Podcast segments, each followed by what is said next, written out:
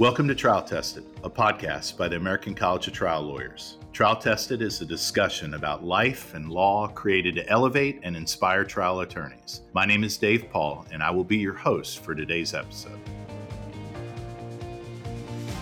It is my pleasure today to have the opportunity to talk to and interview Bob Fiske. Bob is a former president of the American College of Trial Lawyers. He went to Yale undergrad, Michigan Law School. He's had a 50 plus year career in trial law and handled an amazing breadth of cases and roles, including the former United States Attorney for the Southern District of New York. Bob, welcome. Thank you.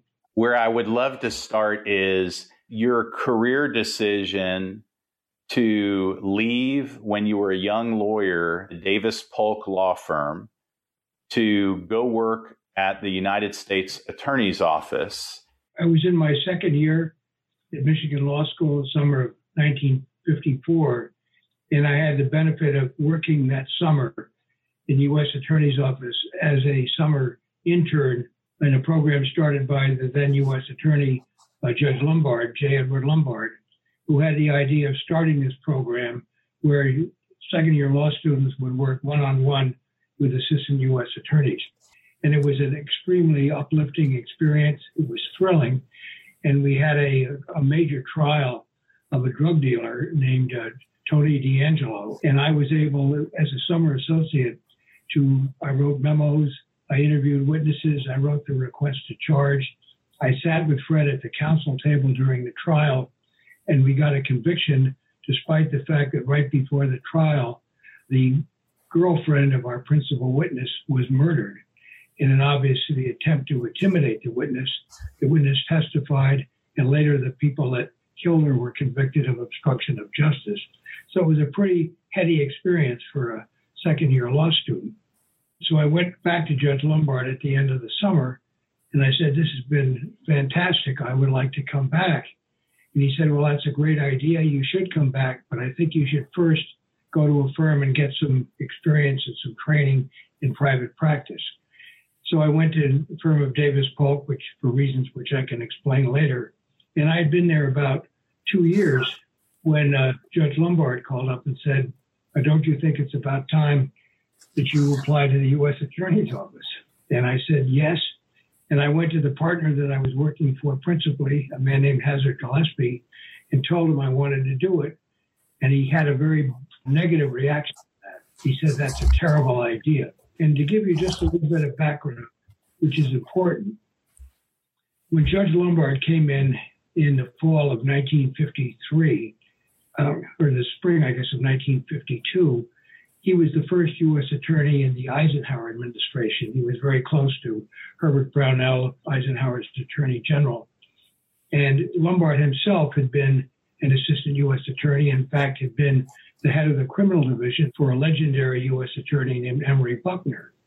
And in the Buckner days, the office was run totally without regard to politics. People were hired completely on their professional merit. What had happened is that over time, with 20 years of Democrat administrations leading up to 1952, this isn't a political statement, it's just a fact. The office had lost a lot of its luster, most of its luster. People were selected based on their political connections without regard to their merit. If you didn't have the endorsement of your political leader, you didn't get the job. And believe it or not, at that time, the position of an assistant U.S. attorney was a part time job. People could work on the side in private practice. But when Lumbard came in, he abolished all of that. He fired literally all but two, I think, of the 56 assistant U.S. attorneys. And then he brought in people from, they were energetic and highly motivated young lawyers. And he restored the office to the way it had been back under Buckner when he was the head of the criminal division.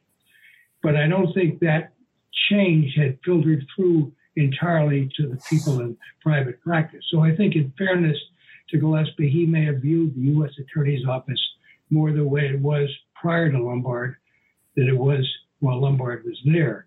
But in any event, he said, This is a terrible idea. Don't do it. If you leave, I'm not sure we'll take you back.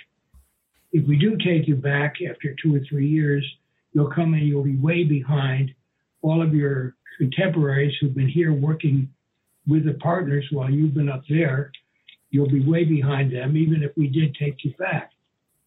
I went back to Judge Lumbard and said, Well, you know, I'm getting a little flack here. And he said, very simple question. He said, Are the people that are telling you not to do it, have any of them ever been there? And of course, the answer was no. So I went back to Gillespie and I said, You know, I think I really do want to do this. And he said, All right, but just do me one favor. Go talk to somebody who I think is the most, the leading lawyer in New York City today. He's a man who's had public service himself. His name is Bruce Bromley. He's a senior partner at the Cravath firm. He was a judge on the New York Court of Appeals. so I said, sure. So I went to see Judge Bromley, and, and I got exactly the same reaction from him. Don't do this.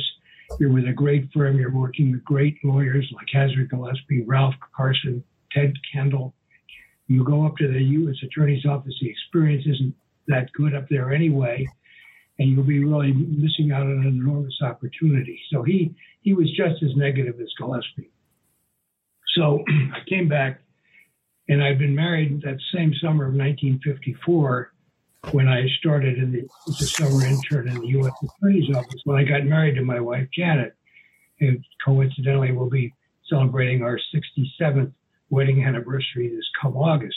So I remember there's a little park uh, in New York, north of where we were living, and we walked one night in May, we walked around 57, we walked around that park and I for about two hours just talking about the pros and cons of what should I do. And obviously the negative was if I decided to do this, I would be going against the advice not only of Gillespie, but the other partners at Davis Polk that agreed with him, and also against the advice of the person they had sent me to, who they viewed as the most independent minded, best lawyer in New York. And so on the one hand, I, they weren't going to take me back if I left. If I did come back, I'd be behind. So one side of me said, do I really want to make kind of a career-ending decision at age 28? On the other hand, I fortunately I had been there. I knew what it was like in that summer, and in the end, that was what convinced me to do it. And I also had the feeling that when I look back on my career, whenever it ended, I'd gotten the public service bug from Judge Lumbard. I wanted public service in my career, and I decided this was the time to do it. So I went to Gillespie and I told him, and he said, "Okay, you've obviously given it careful thought. I wish you all the best." Didn't say oh, I'll take you back, but anyway, so I went off to the U.S. Attorney's Office in the summer of 1957. What was it that drove you in that direction? From someone on the outside thinking about it, you're leaving a high profile law firm in New York City to go work for the federal government. Your mentor is telling you that's a bad idea. The guy they send you to, who they really respect, says that's a bad idea. And you decide, I'm doing it anyway. First of all, I wanted to be a trial lawyer. That really appealed to me in that summer and I've been at Davis Polk for two years, and I could see very clearly that at Davis Polk it was going to take me quite a while to get anything even close to meaningful trial experience. In the U.S. Attorney's Office, the, practically the day after you get there, you're on trial in some one form or another. And I had watched that happen during that summer. So, number one, it was a great opportunity to get trial experience that I would never get that soon anyway in private practice. And secondly, there was just something about the environment there, just the collegiality of the assistant U.S. attorneys, the esprit de corps working together for the public good.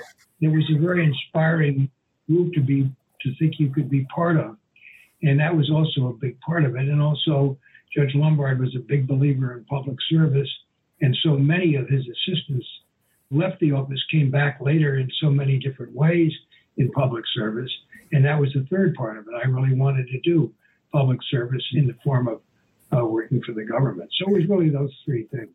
This may be too personal for this early in the interview, so I apologize if it is. But I'm, I'm assuming leaving the firm and moving to government service, there was a pay cut. Not worried about the specific amount, but was there? Yes, No question about it. And in fact, that was one of the things that motivated me when I was up there. I really looked at it as though I was paying for the opportunity to have this government service as an assistant U.S. attorney. And so I said to myself, you better make the most of it when you're up there. So that motivated me to, to work even harder, I think. I want to talk about a trial. And really, uh, one of the things that impressed me about your career is how, at all stages, including even when you were the United States Attorney for the Southern District in New York, you were still trying cases and arguing appeals. If you had to think of, just from a, uh, an experience for you, what was the most meaningful trial you've had in your career? If I had to pick two, one in government service and one in private practice, the, the, the government case would be the prosecution of drug dealer Nicky Barnes. This was the late 70s. New York was kind of a bad place in those days, and to a major extent because of the narcotic traffic, particularly heroin and Harlem in the South Bronx. And Nicky Barnes, named Leroy Nicky Barnes, was the leader of the largest drug ring in that area, probably in the country. And he had been indicted four times by the state DAs, twice in Manhattan, twice in the Bronx, and he'd been acquitted four times. Four different juries had found him not guilty. And so he had obtained this reputation. They called him Mr. Untouchable. So in the spring of 1977, uh, we indicted him in the Southern District, he and 14 others of his colleagues. And there were two very good assistants that were going to try the case, Tom Sear and Bob Mazur, with a brand new assistant uh, later to become a federal judge, Denise Cote. That was what it was until uh, morning in June. I think it was actually June 5th, 1977. I went out to the mailbox to get the Sunday New York Times, and there on the cover of the New York Times magazine was a picture of Nicky Barnes in a very arrogant pose on the courthouse steps and the article, the caption basically said, This is Nicky Barnes, Mr. Untouchable. Inside, there was a long article which basically described his lifestyle as sort of a spit in your eye, very flamboyant lifestyle, which described him as thumbing his nose at officialdom. And he said he had 100 suits, 300 pairs of shoes, Maserati, Lincoln Continental, a Mercedes Benz, two luxury apartments. And basically, it told a story about he basically led the police in Harlem on wild chases around Harlem where they could never catch him. And the article culminated in the story where uh, he was in the wa- washroom during the trial, one of those trials.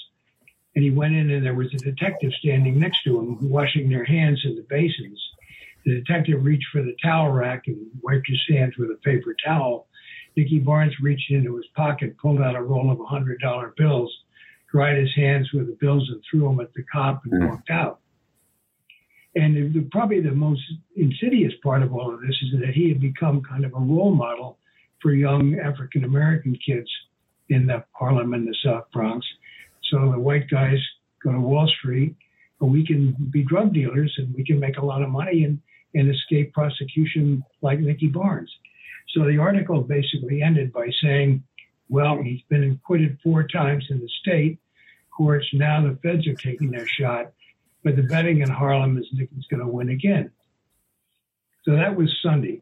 The next morning, I went to work. About nine o'clock in the morning, the phone rang, and it was Griffin Bell, the Attorney General. He said, Bob, I've just come from a cabinet meeting and President Carter read this article. And he told the cabinet, this is the most important case in the United States right now, because if we can't put somebody like this away, there's something wrong with our criminal justice system. And Bell said, the president asked him, we have a good case, don't we? And Bell, of course, who knew nothing, said, oh yeah, don't worry, Mr. President, we've got a very strong case. And then he said to me, We do, don't we, Bob? And I said, Well, you know, it's got its problems, informants, credibility issues, but I think in the end we'll be okay. And then there was a pause. And he said, Bob, this case is really important to the president. And I said, I got it. And just stepping back, Judge Lumbard, when he was U.S. Attorney, and he was certainly a major role model of mine, had tried a couple of cases himself.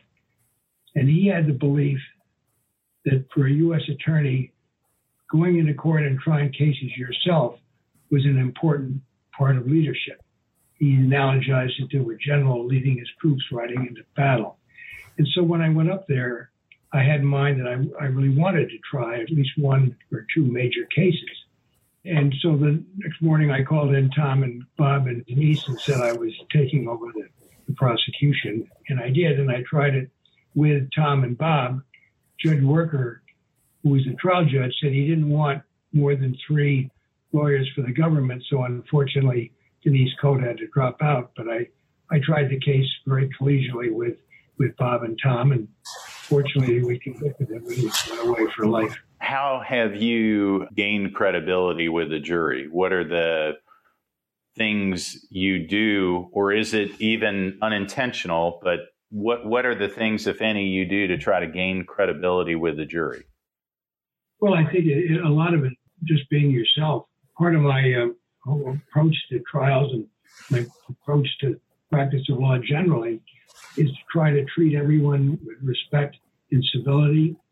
We had some pretty obstreperous defense counsel in that case with 14 defendants. There was a lot of tension in the courtroom at all times. And I think just maintaining your composure, your civility, and that makes a big difference. The other thing is being on top of the facts. I think when there's an objection and you say that's misstating the testimony, and then the court reporter reads it back and it turns out you're right, and that happens four or five times in a row, then the jury gets confidence in that you know what you're doing. It's really a combination of those things. Let me press in a little bit on maintaining composure and civility. If I hear you, it sounds like there's a correlation for you between being calm and respectful and professional and those actually multiplying into being more trustworthy with the jury. I think that's correct. Yes. How much of that with you is just your natural demeanor? And I ask compared to just intentional efforts to stay calm. In other words, are you naturally calm or is that something you have to work at? I would say that I have the advantage of being ordinarily, as you put it, naturally calm. Obviously, as everyone that's tried a case knows, there are times in a trial when that gets tested and you have to work to make sure you maintain that. And I can't say that I've been perfect all my life, but I think I have been able to maintain it most of the time. And I think that does make a big difference. And, and the other point, and I learned this from Hazard Gillespie, one of my mentors, who right from the beginning told me that you can be a really hard hitting, aggressive trial lawyer and at the same time be very civil and courteous to everyone. Those are not in any way inconsistent. And I think being able to do that, do both of those things, is really important and really effective. What's the longest you mentioned preparation and the amount of time that you spend to prepare for a cross examination? What's the longest cross examination you ever did in trial? I think it was the cross examination of Anthony Scotto. And it was a very simple issue for the jury he was the head of the ILA, and he was we indicted him for taking payoffs from companies who had workers on the dock, and basically he was taking payoffs to prevent his ILA workers from doing slowdowns, which would if they slow down the unloading of the cargo on the docks, it throws everything off schedule, spoils, companies lose a lot of money. So he was getting regular payoffs from employees of the companies that employed his union workers. And we had that on tape. And so there were actually tape recordings of him receiving regular $5,000 payments in, in one case from one witness, and the other witness was without tapes.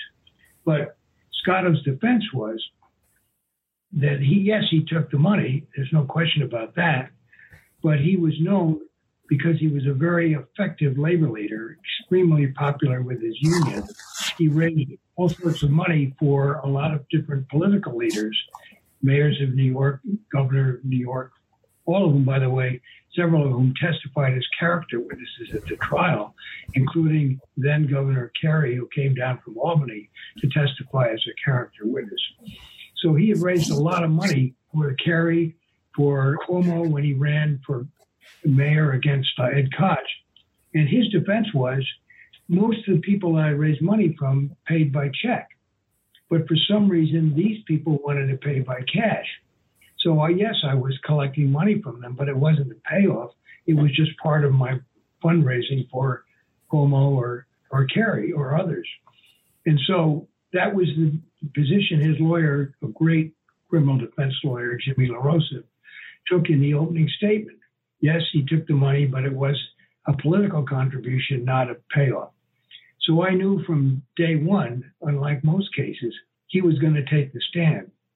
So when we divided up the direct during the month we were putting on our case, I delegated a lot of that to Alan Levine and Scott Muller, who tried the case with me, and spent almost every night preparing my cross examination of Scott. So I had a full month to prepare before they started their case. And the defense case actually went for a couple of weeks, including all these character witnesses. And so by the time Scotto testified six weeks in, I'd had that time to prepare. And I think the cross examination lasted three days. In your career, a common thread that I see throughout is collaborative environments with talented lawyers where you build teams of superstars. So I'd love to kind of talk about that for a little bit. And if I could begin, let's start with the hardest part. What's the hardest part of leading a team of superstars? First of all, the first thing that goes into building a team is selecting the people that you want to be on the team. And if you do that right, then it becomes much easier because one of the most important ingredients of a team effort is indeed a team effort where everybody basic objective is we want to win this case, not how much of a role can I personally have in it.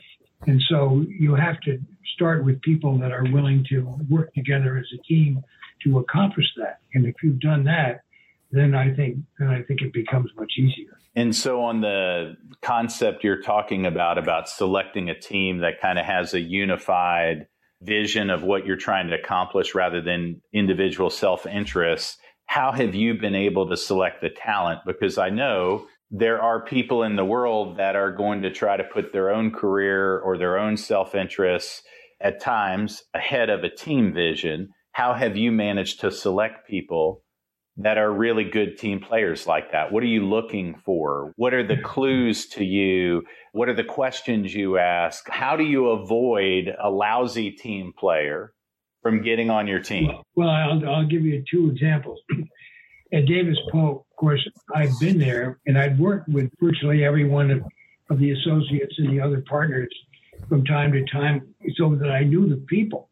And in every firm, there are people that meet the criteria that I described, and there's some that don't. So I had the advantage at Davis Polk of knowing the people ahead of time. So when I put my teams together, it was always people like that that met those criteria. Unfortunately, that was most of the people. I had another experience where I didn't know people, and that's when I was appointed to investigate President Clinton's involvement with Whitewater. So there, I had to produce a team. So I started out in the first day, basically, with three people that had worked with me at Davis Polk, who had then gone to the U.S. Attorney's Office. But I didn't want it to be uh, just a New York operation. I wanted this to be a national team. And I would say in the first two days, three days after I was appointed, I probably had 300 resumes that came in from all around the country. And I started looking at them, and there were lots of people that looked very good on paper. But I basically said, you know, I don't really know these people. I don't know their subjective qualities. I don't know whether they're team players. And so I decided I would just reach out to people that I knew. So the first person I called was Griffin Bell. Then former Attorney General then at King and Spalding, and I obviously worked with him when I was U.S. Attorney. I said, Griffin, if you had my job, there's probably a 45 year old partner that you would bring on as your chief assistant. Could I have that person for three years? and he said, let me think about it. And he called me back the next day. If you're talking to another former American College president, Frank Jones, and the two of them called me back and they said, we have just the person for you. His name is Bill Duffey. And we, I met him, we hit it off, and he did a great job, went on to become U.S. attorney and later a federal judge down there. And then I only had Julie O'Sullivan. I wanted another woman. So I called Bob Mueller. Bob had just left the criminal division in, in the Bush administration. He's working in WilmerHale in Washington. And I said, Bob, do you have like a fourth or fifth year woman associate that you think would be good for this? He said, I've got just the right person for you. Her name is Gabrielle Wolohojian. She's a terrific lawyer. She also plays first violin in the Boston Civic Symphony Orchestra. So I met her and hit it off, and she came down. And then first thing we had to do was conduct a trial of a missile judge named David Hale, whose allegations against Clinton had been the basic reason for the, my appointment in the first place. He was supposed to be tried for defrauding the Small Business Administration. And I knew we couldn't have a New York lawyer try him in front of a Little Rock jury. I asked for a recommendation of a good trial lawyer to come in and try the case. And through the recommendations of Harry Reasoner and David Beck, they recommended Rusty Hardin, who had just come out of the Travis County DA's office with a record of 113 convictions, including 13 first degree murder trials. He'd been voted Texas Prosecutor of the Year. So that's the way I put the team together, all based on recommendations from people I knew and I trusted who knew these people and knew they had the qualities I was looking for, which were particularly important. The selection and the cultivating of a team. I'd like to keep talking about that. I've had a theory, I'll test it off you, which is talented people generally want to be around talented people that are of like minds. I agree with that totally. You are a mentor to many. You're a mentor to mentors, people that now have many mentees underneath them. What do you believe are some of the keys to being a great mentor? I could just start by saying that I learned from three great mentors. One was, of course, Judge Lumbard, who was attorney that I worked for that summer. And he had a great saying. It was his motto never assume a goddamn thing. And I can't remember how many times in my life I've used that to check myself and avoid some mistake.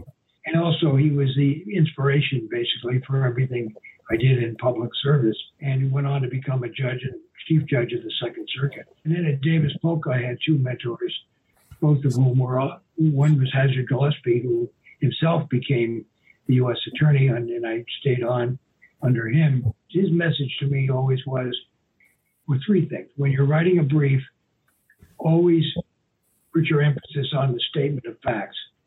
Because if you write the statement of facts persuasively, so the court thinks you should win, they'll find some legal theory to make that happen. And on oral argument, he passed on to me what he had learned from John W. Davis, probably one of the greatest oral advocates of our time. And it was always go for the jugular. It was the same point. That's a highly technical advocacy strategy. Yeah. And then, of course, his other message, which I mentioned before, was you know, you can be a hard hitting, aggressive trial lawyer and also treat everyone with civility. And my third mentor was Lawrence Walsh, who, of course, had been Deputy Attorney General, federal judge, and later became the Iran Contra Independent Counsel. And he always taught us when you get a case don't get carried away with your own enthusiasm about your position. Step back and try to look at it the way a judge or a jury's going to look at it. Be more objective about it. Your bad facts, bring them out yourself, and never settle for good enough. Always press yourself. You know, he was sort of the first out of the box thinker before that phrase ever got coined. He was always pressing us to search for some better way to do it than might have been the obvious way. Anyway, those three were very important to me. What I learned from them and what I think is really important in mentorship is first of all, you teach by example. You have the people you're working with. If you go into court and you make an argument, afterwards you just sit down with them. They want to know why did you do this? Why did you do that? You explain to them why you did what you did. And secondly, I think most important of all is you try to give the young lawyers you're working with the maximum amount of responsibility, push them out there into the absolute limit. And then when they've done what they're going to do, then you're there to support them and then to tell them this you did really well. Maybe next time you could try doing the other thing, maybe this way, and so forth. But you give them that immediate critique. And so giving them the maximum responsibility with that hands on commentary, and in the process, letting them know you care about them and you really care personally about their development. That is extremely important to them. And finally, you pass on to them all of the right values, again, including how you can litigate aggressively. That's so good. I'm what I hear you saying. Some of the themes are leading by example, then in explaining the why of what you just did. I hear delegate more than even the mentor is comfortable with. You try to push them further and then give immediate feedback. So they're getting real time feedback on how they did and letting them know you care and also passing on values. I heard that when you were the United States attorney, you would go watch the first opening statement of every new AUSA. Is that accurate? Yes, that is true. I mean, there might have been a when I was on trial myself, I might not have been able to do it, but except for that, I, I absolutely that was very important to me. And another thing I used to do is I would follow what everyone was doing, and if somebody won a motion or won a, an appeal, I would make sure to to call them up, congratulate them, or send them a note. And if they lost the case, then even more important, I would sit down with them and and try to console them and basically tell them something that I believe, you really learn more from the cases you lose sometimes than the cases you win. And I used to work long hours there on the weekends and at night. And I would make it a point to just walk the halls at night, just stop by somebody's office. How are you doing? What are you working on? Talk a little bit about their case. Not, you know, every night, but enough so that every assistant understood that I really was personally interested in what they were doing and in their professional development. So, Bob, when I hear this, if I'm going to be authentic to you, I think of myself and the team of lawyers that I lead, and I'm thinking I need to be the active lawyer who's engaged in the case. I need to do things and then explain why I'm doing them. I need to watch them and then give immediate feedback. I need to have a personal connection. And I'm like, how do you do all that? Like, how in the mm-hmm. world have you had the time and candidly the energy to invest so much in the people who you're directly working with? I have the time because I make the time. You do what the things that you think are the most important. And to me, this is right up there, sort of sacrificing your own personal involvement in the case. And I wouldn't shortcut my preparation of this cross examination of Anthony Scotto to go walk the halls and talk to assistants. But putting that aside, once it wasn't interfering with something I was personally doing, that was really important to me. So I found the time to, to do that. You talked about values. I know one of the values you've had is family. I can look behind you and see all that family, those pictures behind you right now. How were you able to keep family? Uh, how long have you been married? Well, it'll be 67 years in August. 67 years of marriage, all of the career things. How have you been able to keep family as a piece of your life without losing track of what many would say is one of the most important pieces? Well, I go back to when we first had our kids growing up. I live out in Darien, Connecticut, which is about an hour from New York. And I made a decision very early on that I wasn't going to be able to be home both in the morning for breakfast and at dinner at night. And I recognized very early on, as I think every parent recognizes, that morning is not what you would call quality time. Everyone, you, did you brush your teeth? Did you got your lunchbox? You blah, blah, blah, blah. So I would get up at 5.15 in the morning and I would take a very early train. I would be in the office a little after 7.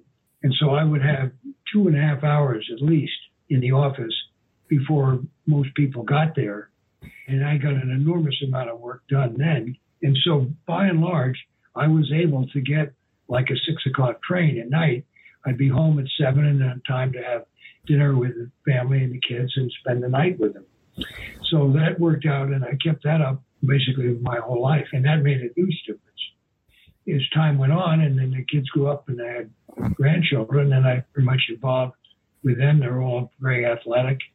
I really enjoy going watching their games and being invested in them as well. I just made that a priority. You obviously have to sacrifice something to give that up, but that was very important to me.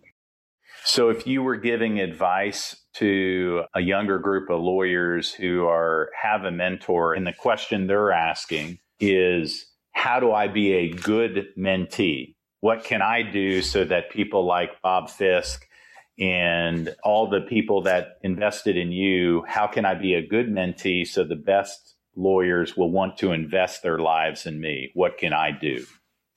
Well, I think the best thing they can do is try to learn from the experiences that they've had through the mentorship and show that they're benefiting from it. I want to talk about diversity. When you were with the United States Attorney's Office. And if I can, I really want to focus on a couple pieces of this.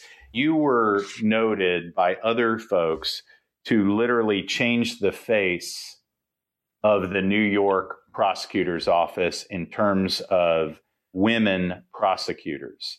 It was a massive shift. So when you first began as a United States attorney, how many prosecutors were there? There were 100 assistants in the office. I think probably 65 criminal and 35 civil. And out of the 100, how many uh, women prosecutors when you first started? Well, I think there were four in the criminal division and four in the civil division. So there were eight women out of 100. And when you left four years later, having been under both a Republican administration and carried over into a Democratic administration, which is a story I'd love to tell, but we probably don't have enough time. But when you left, how many women federal prosecutors were there? I think there were close to 40. I'd worked at Davis Polk. I'd worked with a number of women lawyers, and I was trying to promote them at Davis Polk before I went up there. But when I got up there and I saw that imbalance, it was very important to me that we need to have more women in this office. And I first thought that, you know, I'm going to make a special effort to reach out to get more women. But then I began to look at the resumes that had come in during the interim between Paul Curran's resignation and the time I was appointed. And as I looked at the resumes, I said, I don't have to make any special effort here. All I have to do is tell the hiring committee, just make your decisions totally on the merits, pretend there's no name at the top of the page, just look at the record and make the decision based on that. And I think the problem was that prior to the time I came, there had been a perception, probably led by a very wonderful public servant named Silvio Mollo, who'd been in the U.S. Attorney's Office for years and had been head of the criminal division just before I came in. And he had the perception that women, particularly in the criminal side, just weren't tough enough. They couldn't take the rough and tumble of the courtroom. And so even though they looked, their resumes looked great, they just couldn't stand up. So he put a huge damper on the hiring of women. From my own experience, I didn't believe that. So I just told the hiring committee, forget about that. And so from that point on, the way it worked was the hiring committee basic philosophy was if they felt that the person they were interviewing was somebody that they would be very happy to have as a colleague in the office, then they would pass them on to me for a decision. And I basically, over, over the four years, probably was pretty much 50 50 in terms of men and women.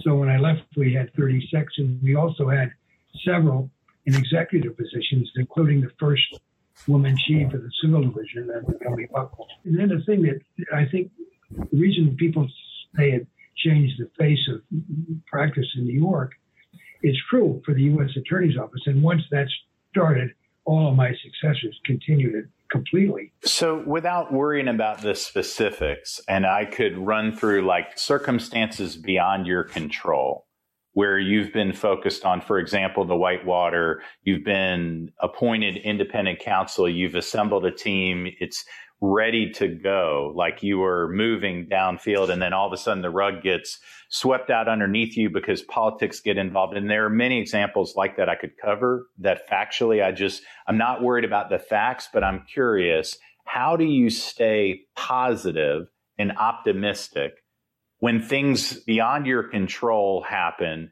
that affect what you're focused on doing?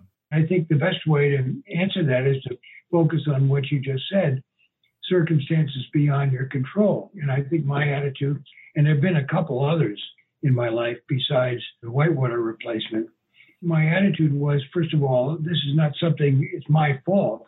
You know, I haven't had anything to do with this. It's beyond my control. And secondly, more important, you know, there's an old cliche, but it's a good one. You know, tomorrow is the first day of the rest day of your life. And so the question is, what's the rest of my life going to be like? Am I going to spend it moping about the fact that I was so unfairly treated here? Or am I going to just put my chin up and try to keep going? And, and that's what kind of a life do I want to have going forward? Do I want to have a, an uplifting life or do I want to be morose about what happened in the past? And that's been my attitude. And I think it's carried me through very effectively. What's the longest trial you've had in your career? Oh, that's easy. Uh, it was a trial in Miami, Florida, criminal trial. Started in October 1991, shortly after I was inducted as president of the college, and ended in August 1992, three months before I turned the reins over to Bill Hay. So it was nine months. For most of us, the prospect of a trial that long seems almost incomprehensible from a stamina perspective, just a physical, mental, emotional stamina. How did you get through that without losing your mind, losing your health? What were the keys to navigating a battle like that? Well, actually, that trial was less stressful than a couple of others I could talk about in a minute, principally oh, because there were four defendants I was representing one, and a lot of the testimony related to the other defendants.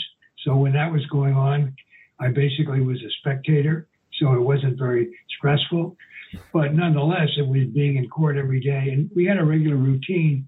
There was a hotel on Miami Beach called the Alexander, and we all had rooms there. Where basically we wouldn't call it a suite, but it was a living room and a kitchen and a bedroom. I would get up every morning before the trial and run on the beach for like 45 minutes or an hour, and then, then take a swim in the ocean and then go into trial. I'm a big believer in that, particularly in some of the other trials I had when I was U.S. attorney.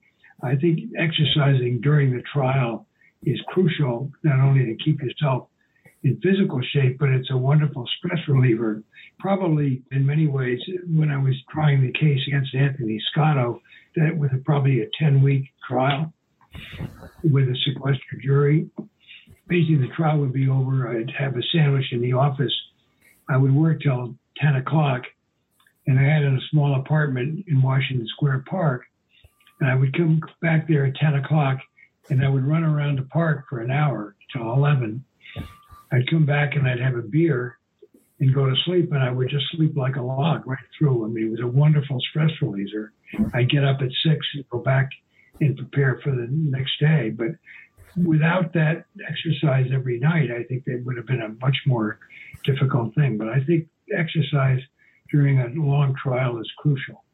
Well, let's talk about the American College of Trial Lawyers. What does the American College of Trial Lawyers mean to you? Well, I think it means a, a, lot of things. It means a lot of friendships, friendships of lawyers all around the country. You know, we, we all make friends in our own area. But I think one of the greatest benefits to me from the college has been the friendships I've made for people all around the country, professionally as well as socially. People in my firm, they'll send a memorandum around or email, we need a lawyer in X city usually I'm the one that responds and say, well, yeah, and then I call somebody in the college and and right away we got a good lawyer. So um, that's one part of it. But I think most important, it's just the high quality, the professionalism, and the character of the people that are, are in the college. And in terms of the college itself and its impact, I think one thing that separates it from so many other organizations is its effort to be totally nonpartisan. It doesn't have a plaintiff's point of view or a defendant's point of view. And I think every president of the college is very careful when it selecting committees to deal with substantive issues to make sure that the committees are balanced between people with different points of view so that when the college speaks, its voice is heard and recognized as a college that is expressing a truly independent point of view of what's really best for the particular issue. So I think that's one of the things that stands out for me. And then just the high quality of the people that I've gotten to know, the quality of the board meetings, the Board of Regents, Larry can speak to this too.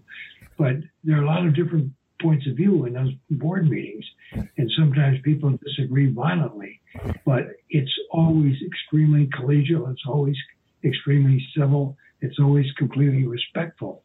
And so a lot of it gets accomplished because people are really all working together for a common good. I want to ask you more questions about the college, and I'm going to, but I can't ignore what you just said, which is people disagree violently, but it's collegial. How does that work? And I really mean in life. How can, in a world where today, if you think of how polarized we are in a society, of how different people disagree violently about lots of issues. If you were to just share your perspective, how can we disagree violently and still be kind and civil? Well, one of the things that makes it easier with a college is that everyone respects everyone else enormously for their professional accomplishments and just for the kind of people they are. People consider them friends so friends can disagree about things, and people articulate extremely forceful, eloquent positions on one side, and somebody will just say, "Well, you know, that was brilliant, but I couldn't disagree more, and here's the reasons I disagree," and then they state their side. What's a favorite memory you have of engaging with other fellows during your time of either serving the college in a leadership role or just being a part of the college? One of the people I had the fortune to become great friends with was Gene Lafitte, another former president of the college from New Orleans. And I got to know him first when we were both on the ABA Judiciary Committee together. And we became really good friends. And in 1995, he invited me to come down to New Orleans and go duck hunting with him and at least they had over in the Cajun country. I went down there, I think, four years, and his firm, Liskow and Lewis, had a, this is leased, and there were seven duck blinds, there were seven guides with their dogs, and there were seven Lewis and Liskow partners, and then they invited seven guests, and the guests were usually Henry Politz, who was the chief judge of the Fifth Circuit, Gene Davis, another Fifth Circuit judge, three general counsels of major oil companies that Liskow and Lewis represented, and I was fortunate to be one of the others. It was wonderful. I learned how to do reasonably well duck hunting, which is not an easy thing to do. But the best part of it was just the camaraderie. And actually, as you probably noticed from my book, one of the most interesting assignments I've had arose out of that when I was asked by Judge Politz to represent a judicial council in investigations of abusive conduct by a federal judge in Fort Worth. But that friendship with Gene, and it, it extended beyond that. We took trips together, bicycle trips. We took cruises, and it was a, just a very close relationship. And it was a very sad day for me and for the college when he passed away earlier last year. I meant to say this earlier, but for anybody that's interested, you just need to Google on Amazon Bob Fiske, and the name of his book is Prosecutor, Defender, Counselor. It's excellent. It is very, very, very good. It's good reading and it's filled with good stories and also a lot of wisdom.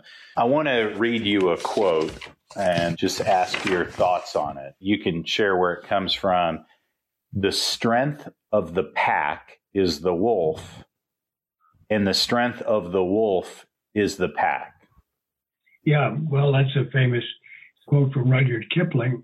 And I used that at Davis Polk.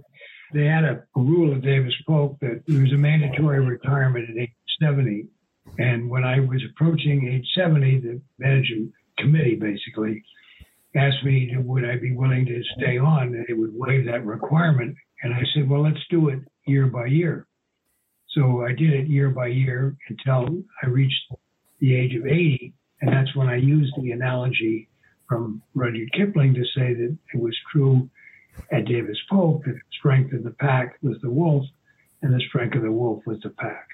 Let's talk about a few practical things. What advice would you give someone on dealing with difficult opposing counsel, recalcitrant, rude, disrespectful, unprofessional? What advice would you give in dealing with that category of people? Assuming that there's no ethical issues in terms of whether you can trust them or not, if they're just difficult to deal with, I've never changed my approach. I'm who I am, and they can be who they are, and it really doesn't bother me. I just if they won't return phone calls, then I don't return their phone calls. But I don't change my approach, my attitude towards them I treat them the same way I would treat everybody else. And I just don't let it bother me. Let's shift to difficult judges. Sure. I've had those. I think, again, you have to be respectful to the judge, even if, if the judge is giving you a difficult time. Over the course of a long trial, if you have a running battle with the judge, I think if you continue to be respectful, I think the jury over time, I think will become sympathetic. It's harder in a short trial but in a long trial, sometimes that can turn the jury very much in your favor. But I never thought it was productive to get in a shouting match back and forth with the judge. You're going to lose those every time. Are you more of a visual or an auditory or an experiential learner? I think a combination of audio and visual. If you had the choice in where you're starting to learn about a new topic, do you prefer to read about it or have someone tell you about it? I'd rather have somebody tell me about it because I can ask questions as I go along. I have a series of questions I love asking people. And the first is a broad question to a group of lawyers who are newer lawyers. They're in the first 10 years of their practice, they have a job and they're in a practice. If you could speak a piece of advice to that group of lawyers that are, say, 25 to late 30s, what would you say to them? Well, first of all, I would try to say to them find a mentor, find somebody that you admire, try to get to work with that person, and then try to learn from them and try to have them do all the things that I described earlier. And secondly, I always told the associates that worked with me, and it was my own experience growing up, and I'm talking now about litigation. If you can learn the facts, if you can be the one that really knows the facts, if you're a young associate, that becomes obvious in meetings. The partners are talking about the case. You speak up and you show them that you know what. Then they're going to turn to you time and time again, and that's how you sort of separate yourself from the pack. So spend the time and, and become basically invaluable because you know more about it than anybody else. Second group of people established in their career, they're, say, 40 to early 50s. They've achieved some level of success and stability, but they still have a long way to go. They're not done. They have a lot of chapters, especially if they practice till they're 80. A 50 year old would still have another 30 years. If you were to speak to that group, what piece of advice would you give them? I would say, first of all, if they hadn't done it already, this is the time to try to reach out and try to do more for the community in terms of public service. And then also, secondly, again, this is their opportunity to be the mentor for younger lawyers coming up. Well, Bob, I really have appreciated our time for people that want more. Just a couple of quick reference points. One, I would recommend anyone interested in learning more about the Whitewater independent counsel chapter, you gave a talk to the Greenwich Men's Association. And if you just Google Bob Fiske, Greenwich, it will come up. And it really it's almost like a history lesson in the independent counsel's office layered in with your story. I thought that was very instructive. I also would tell people if you want to see more about Bob's commitment to the public service aspect, there's a Fiske fellowship with the University of Michigan that is provides an opportunity for law students that can serve in public service. And it really is a neat program with a lot of success stories that are coming out of that. Well, on behalf of the American College of Trial Lawyers, thank you for the example that you have shown to so many. Thank you for the mentorship that you've shown over people who now mentor other people. Thank you for your public service. Thank you for your trailblazing, both in terms of your practice and your cases, but even the book, being so bold to do that on behalf of the American College. Thank you. Thank you, Dave. Thank you for listening to Trial Tested. Episodes drop on Thursdays. Subscribe now to catch every discussion. Thank you for listening.